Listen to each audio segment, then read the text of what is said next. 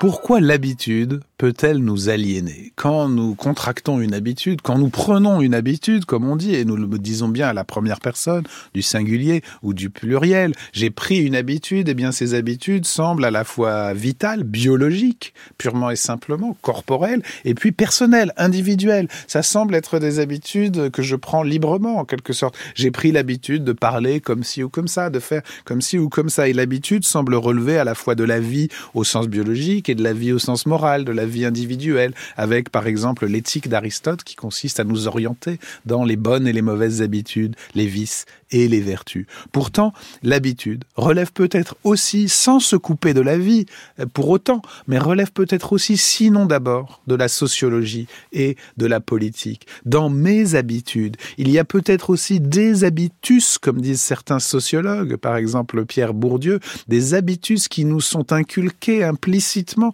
par des règles sociales et qui font que ce n'est pas tellement l'habitude qui devient institution, mais l'institution qui devient habitude et qui nous inculque malgré nous, forcément, c'est aussi le travail de l'éducation qui nous fait nous approprier des, des règles sociales euh, tout à fait implicites, devenues inconscientes, devenues une seconde nature, une coutume qui devient une règle, mais inculquée implicitement par le social. Dès lors, l'habitude n'est pas seulement un processus biologique ou moral individuel que je prendrai plus ou moins librement grâce au miracle de mon corps, c'est aussi, au fond, une aliénation possible. Le paradoxe, c'est que l'habitude n'est pas forcément un pouvoir du corps individuel sur sa vie, mais au contraire une vulnérabilité de nos corps et de nos vies face à des règles qui viennent s'inculquer en nous sans nous.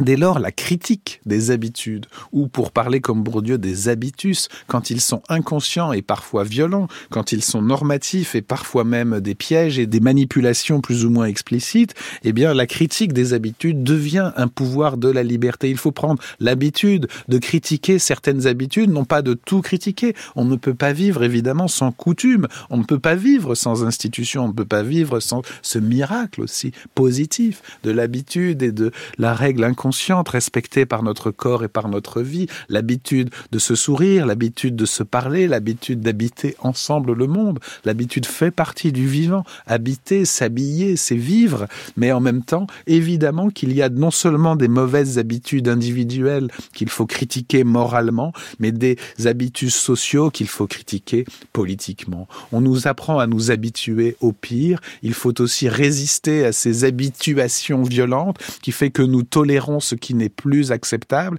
qui fait que l'habitude peut nous amener à accepter ce qui nous détourne de la liberté et de nous-mêmes. Oui, paradoxalement, l'habitude n'est pas seulement individualisante, mais aliénante. Oui, il faut aussi s'en libérer parfois pour accéder non seulement à des bonnes habitudes par opposition à des mauvaises, mais des habitudes d'émancipation, l'habitude aussi de la surprise, de la critique, du réflexe, de la distance, une habitude critique, comme on parle de vitalisme c'est peut-être le cœur de notre existence même.